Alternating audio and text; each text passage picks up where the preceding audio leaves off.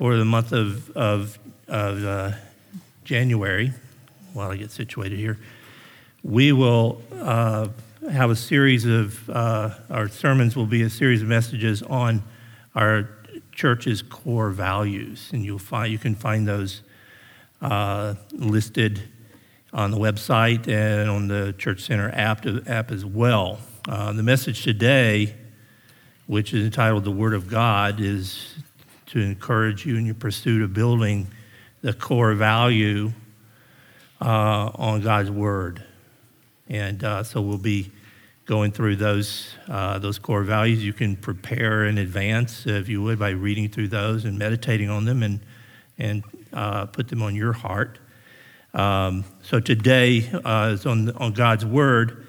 And you can actually find it on the back of your bulletin. The, so each week, the, you know, whatever value we're going to, core value will be covering in the service will be on the back of your bulletin. And let me just uh, read through that with you before we start. Uh, God's Word, as contained in the Old and New Testaments, is divinely inspired, absolutely authorized, and without error completely true and sufficient to address all matters uh, of a Christian's faith and practice. When the church is committed to weekly expository preaching and the regular personal reading and study of God's Word, they will be best equipped to grow in the grace and knowledge of Jesus Christ. Amen. So it's a good, good thing for us to keep in front of us. Uh, our text today uh, will, will come from 2 Timothy 3 15 through 17. So I invite you to turn your, your scripture or turn on your scripture to, uh, to that text uh, if you want to follow along as I read, beginning with verse 15. From childhood, you have been acquainted with the sacred writings which are able to make you wise for salvation through faith in Christ Jesus. All scripture is breathed out by God and profitable for teaching, for reproof, for correction, and for training in righteousness, that the man of God may be complete and equipped for every good work. Let's pray. Dear Lord, we are thankful for your word, which is perfect and right, reviving our souls, enlightening our eyes, and more to be desired than gold and sweeter than honey. We ask that you open your word to us today, that we will leave this place strengthened and encouraged in our faith. We pray for the one who speaks, whose sins are many that the words of his mouth and the meditations of his heart may be acceptable in your sight, O Lord, our rock and our redeemer. Amen. So, uh, since it's New Year's, I, am assuming um, everybody has made resolutions for the coming year. In fact, I suspect all of you have made, made resolutions of some kind or another. Um, some may, some of you may have like you know a formal list that you go through and you know prioritize your objectives for the year. The rest of us probably just have a, a lot of string of kind of um, impulse declarations that we that we make. Uh, like you know, next year I'm going to exercise uh, for sure this this time it's like uh, you know your resolution list has like uh, five or six that just are on there every year. So you you start out with that always i'm sure. Then you have you know like next year all christmas gifts will be purchased and wrapped before labor day. Yeah we go through that every year in our house as we scramble. Or uh, next time i'm called to preach a sermon i will have it ready at least a week in advance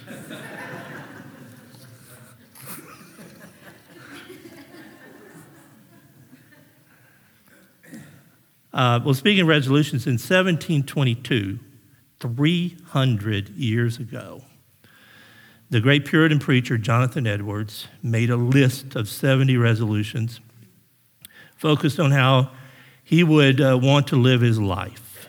And um, only he wasn't the renowned Puritan preacher at that time. He was only 18 when he did this. And these 70 have kind of stood a test of time. They were instrumental in his life throughout his life and have been instrumental in many, many lives. So it'd be worth your while to, you know, look for those online. They're, it's easy to find, download them, and have them handy and read through them periodically. Just a few examples. Um, uh, resolved never to do anything which I should be afraid to do if it were the last hour of my life. So there's a tough one. My favorite, though, is uh, resolved never to speak evil of any, except I have some particular good call for it.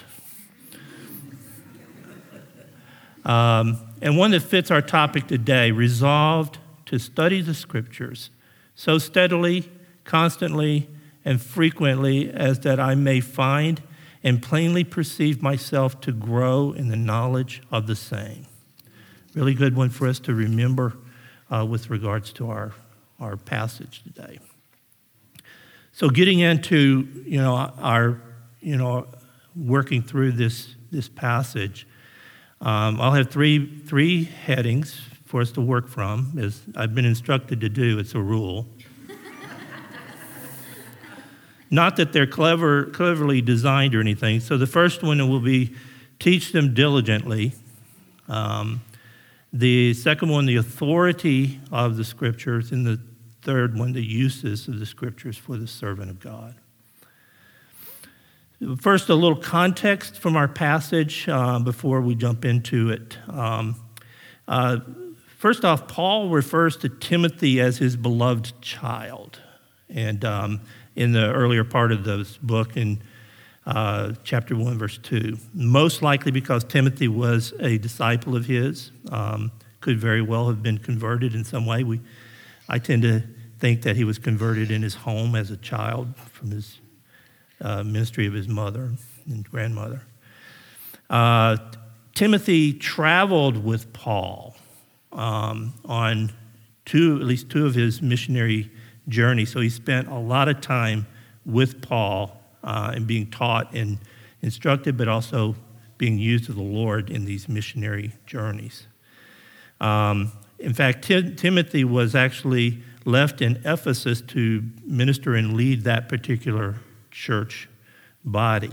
And both of the letters that Paul wrote to Timothy were written to him while he was there and, and, and were instructive to him with regards to dealing with false teachers and other problems that they were having there. Um, this, this second letter that we're in now was written by Paul very near the end of his life. It was after his missionary journeys. He was in Rome, he was in prison, he was near, it was near to the time for him to be executed by Nero.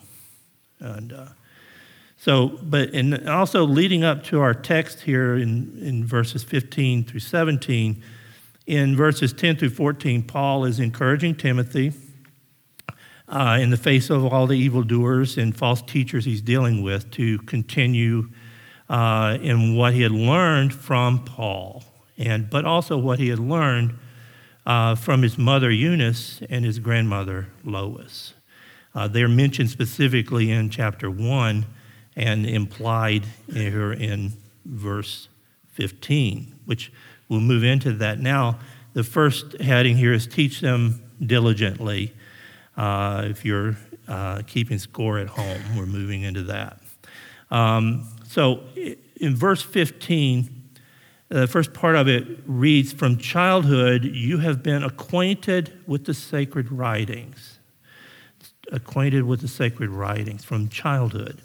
And I, you know, not to get technical, but I do want to make sure we understand uh, words here. Uh, the sacred writings here, of course, would be referring to the Old Testament scriptures. That's all the scriptures they would have, except for there were, there were some uh, writings, New Testament writings, that were still that were complete at that time during his childhood. Not, you know, I'm not sure what, but uh, they were also um, considered to be important uh, scriptures for them. But we're, we're primarily thinking of Old Testament scriptures here. Uh, childhood here is an interesting word here. The, the Greek word uh, for that is most often translated as infancy.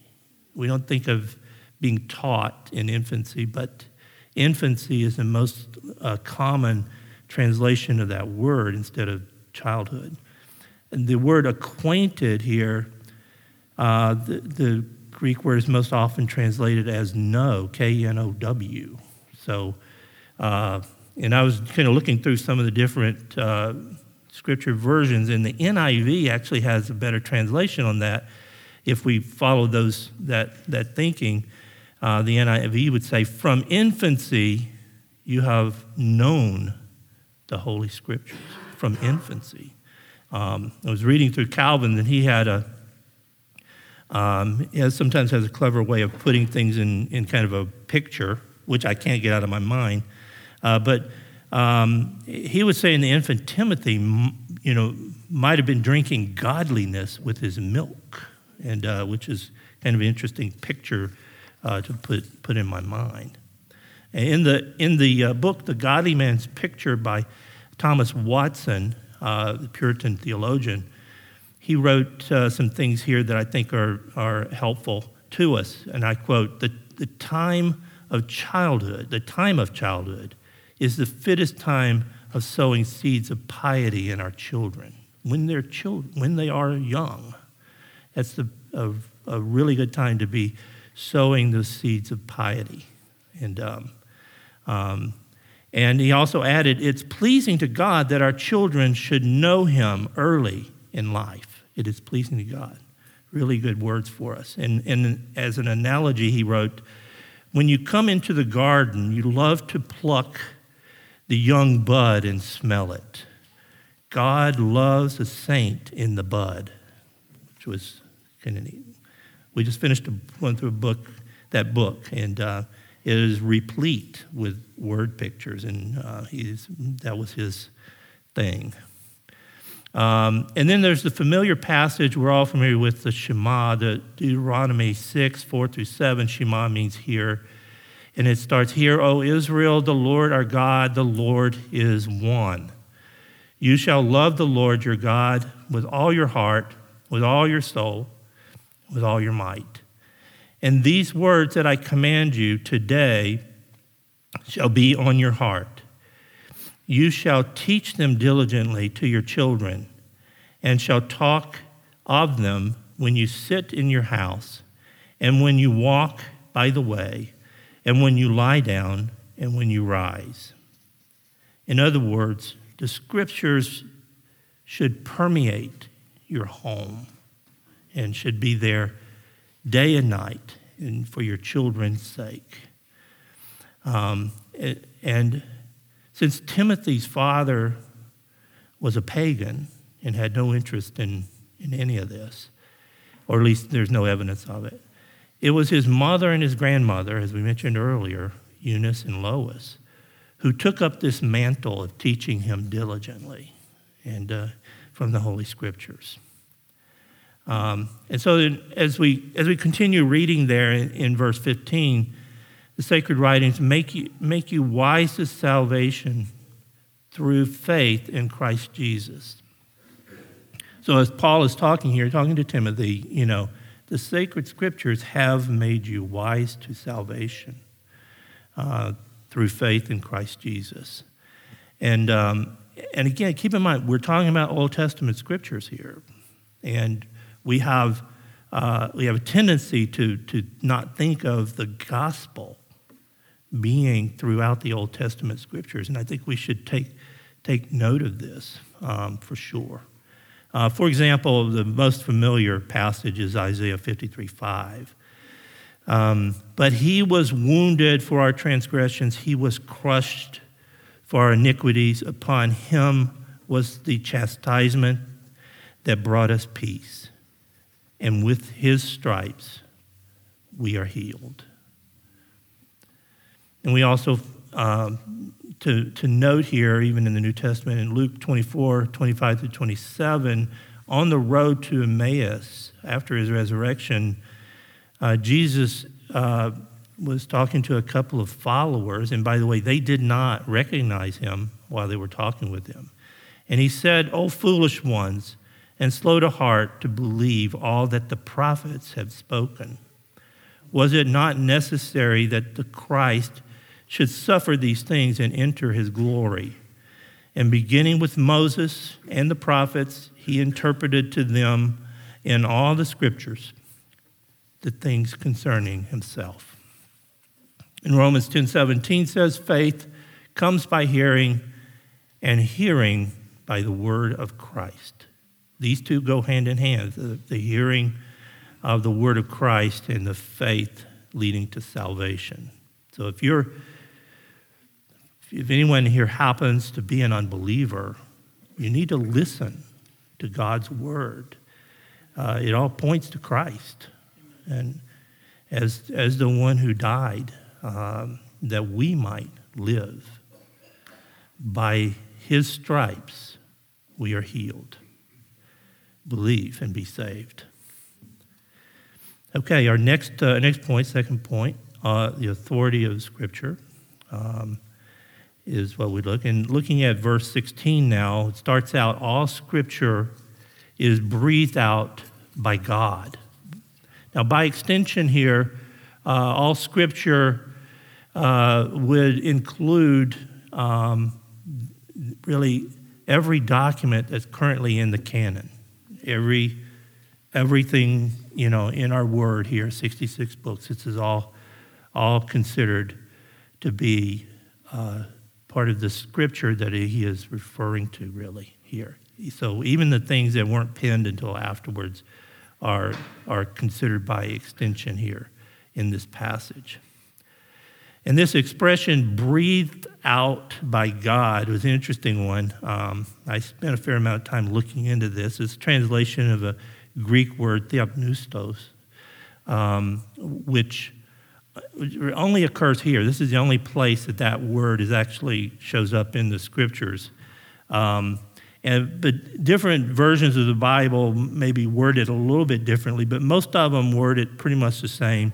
Either it's breathed out by God or God breathed, but the others might use the word inspired um, as, as the word rather than breathed. Um, so I even looked up this Theopneustos in my Google Translate app. Uh, I don't know if you have that. It was a great app. Uh, and it's translated as divinely inspired. Um, so my, before going further, my apologies to the seminary trained people in the room here. I know that you're thinking, you know, who is this Philistine? Who, you know, who, who dares to trample on, on the rules of scholarly discourse and, and referencing Google Translate. It's a great app. I like to use it a lot. Not very much in Bible study, so I just thought I would take a jab at people.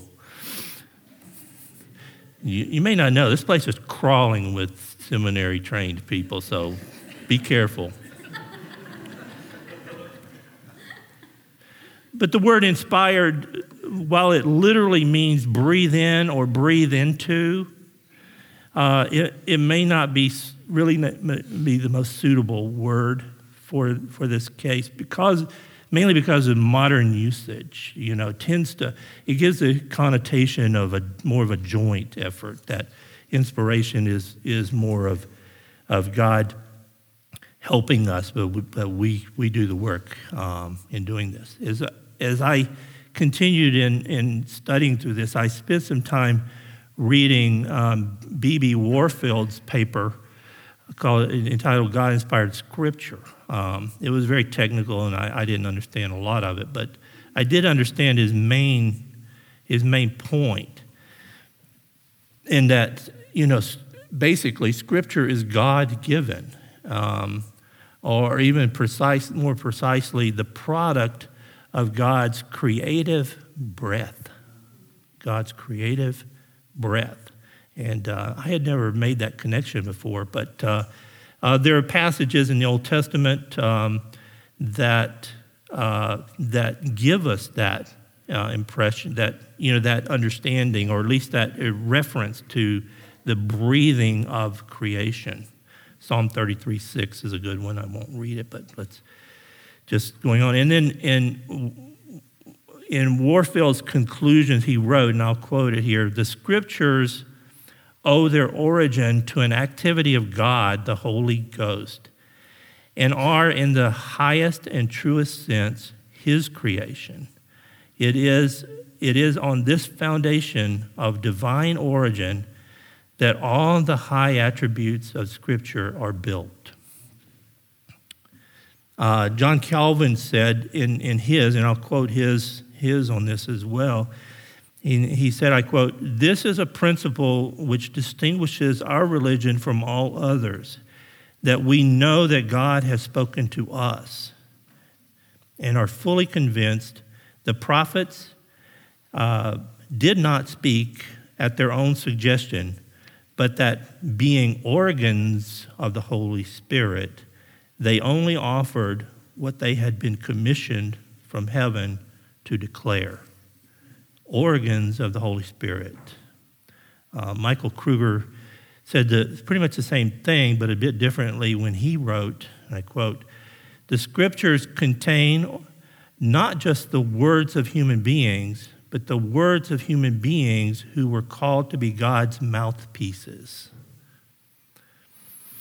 I thought maybe I'd quote Dan's professor and mentor on this topic. Just maybe I can get a better review out of today's talk. Um, so there you go. That's for you, brother. Um, now, this point is made even more clearly by Peter in 2 Peter 1:21, where he said, "No prophecy was ever produced by the will of man, but men spoke from God as they were carried along by the Holy Spirit."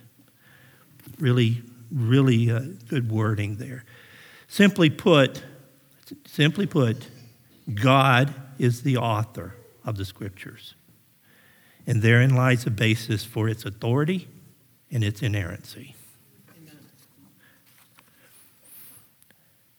In our, our third section, last section, the uses of the scripture, um, in, particularly in how he words, you know, the use of the scripture for the man of God to be equipped, um, is our kind of our third and final point here.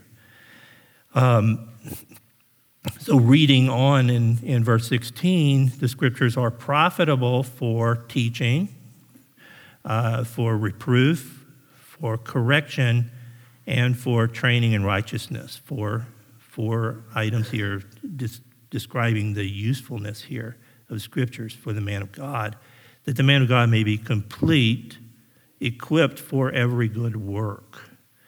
Um, but there is one use here. We could actually say there are five uses in this whole overall passage. In verse 15, if you go back to verse 15, the sacred writings are able to make you wise to salvation. So it all starts there. You don't, you don't get any usefulness out of the scriptures if you don't get past that one, if you don't, if you don't get that one. So, um, so you might say this passage has five uses rather than four. And this, uh, and the, the idea of, of the salvation that opens the door for everything else. Um, so, this first use is teaching or doctrine, um, as it may be, uh, which tells us what we need to know in order to live a godly life.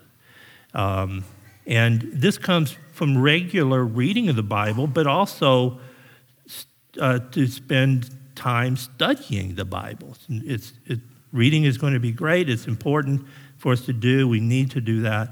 But we also need to be studying the Bible, trying to understand how, how the Bible answers our questions. And sometimes it takes a, a, a, some work. Sometimes it takes secondary sources. In fact, often it takes secondary sources. For me, always it takes secondary sources because I don't know a lot. And uh, there are there are people who do know a lot and, and are very helpful. And these secondary sources could be preachers, teachers, uh, commentaries, uh, sy- systematic theology books, which are really great to have, um, Sunday schools, um, and, and other kind of classes that you could, Bible study classes that you could be involved in. Um, our church happens to be what you would call a confessional church, uh, which means that there is a confessional standard that we subscribe to. For the Presbyterian Church in America, that standard is the Westminster Standards, which in, includes the Westminster Confession of Faith, the larger and shorter catechisms.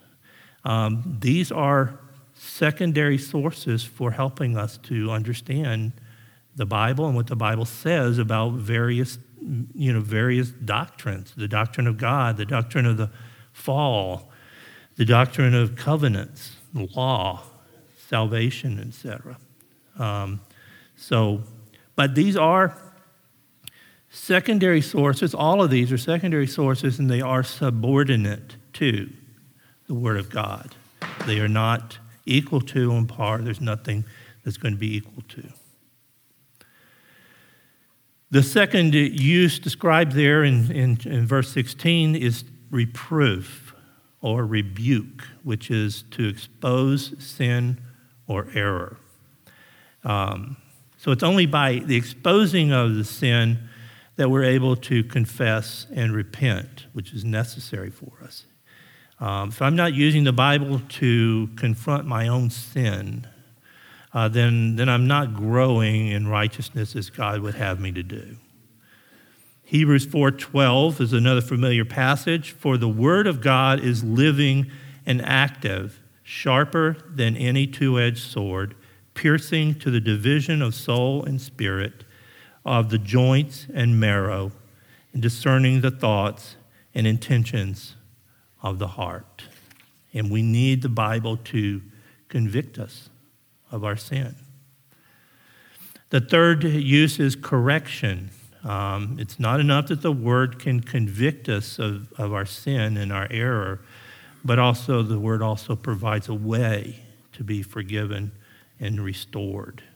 So the Greek word there for the correctness, uh, correction is uh, epanorthosis, and um, which means to straighten up upon. Now this was a, a word that, that really came out of at the time out of out of uh, the medical parlance, if you would.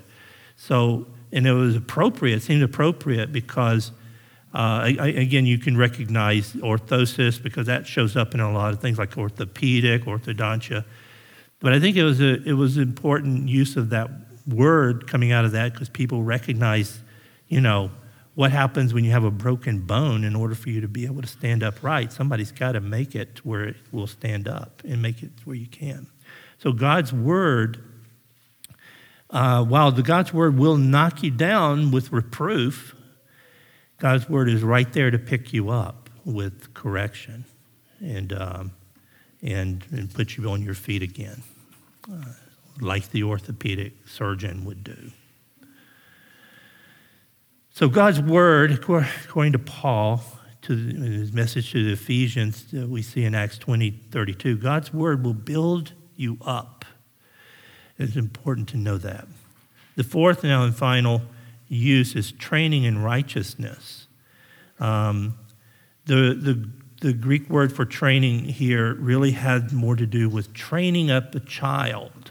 And again, here we come back to that training up the child.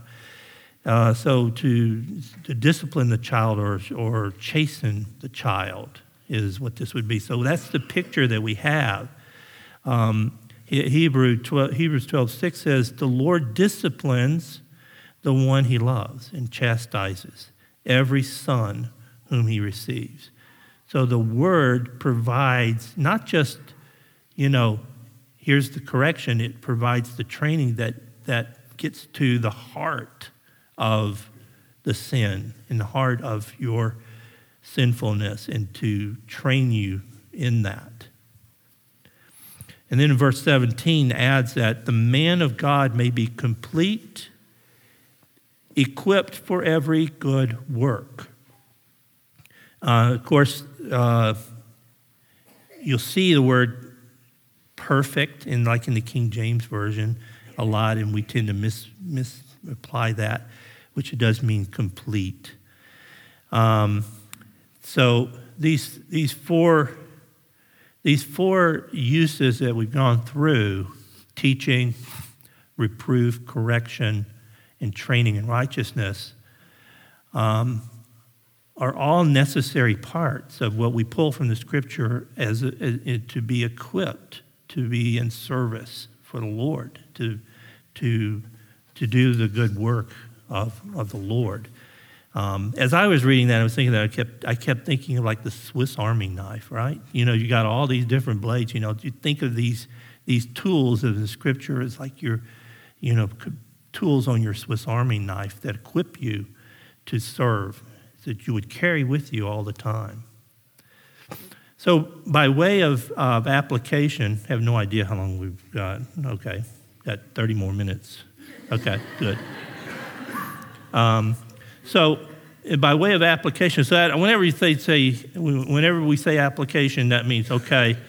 That doesn't mean you start getting your your things together to run out the room, because sometimes the application is the longest part of the whole message.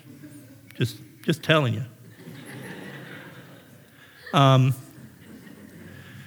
so, just the application to tie back, just I want to encourage you to make resolutions around this, whatever they may be. And here, just uh, just to give some some examples of things that we might, as as Christians, resolve for the coming year around the Word of God. Resolve to take up and read God's Word daily.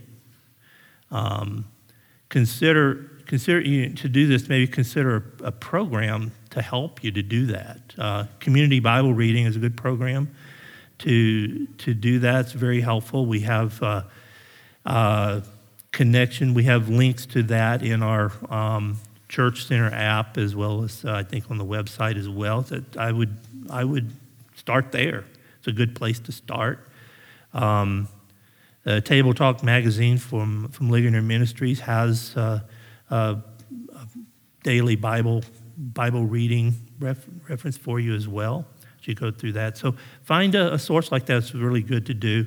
And also, it could be helpful to have accountability where maybe you do it as part of a family or a group or whatever. It's good rather than do it just individually to be able to have some accountability. Secondly, resolve to study the Bible regularly, not just the daily reading, but studying. Find a, find a, a, a way to put you in a place to be studying the Scripture. And the best place for that is find a Bible study to get involved with. Uh, we have some that are mentioned uh, that are in the church, and there should be more as we grow. But look for opportunity to do that, and um, and um, you can it can be um, of help to you. Next, resolve to regularly hear the Word of God preached. Uh, so, so for this year, make it a point to uh, attending a worship service every week. Make it a priority every week because hearing God's Word preached is a means of grace that God has provided for us. And we have it there for us every week. And we're shortchanging ourselves out of, out of really important means of grace when we aren't there. Resolve to memorize Scripture. Uh, having the Scripture passages come to mind at, at critical times is a real blessing to you, but also to others around you. Resolve to teach your children diligently. Uh, really important uh, part of uh, this, this message was, as I was reading through it, was recognizing that importance. Um, and so just if reading the Bible uh, regularly, um, using catechisms, um, in however it, it may be. So let me, let me close by reading Isaiah 55 11 to you.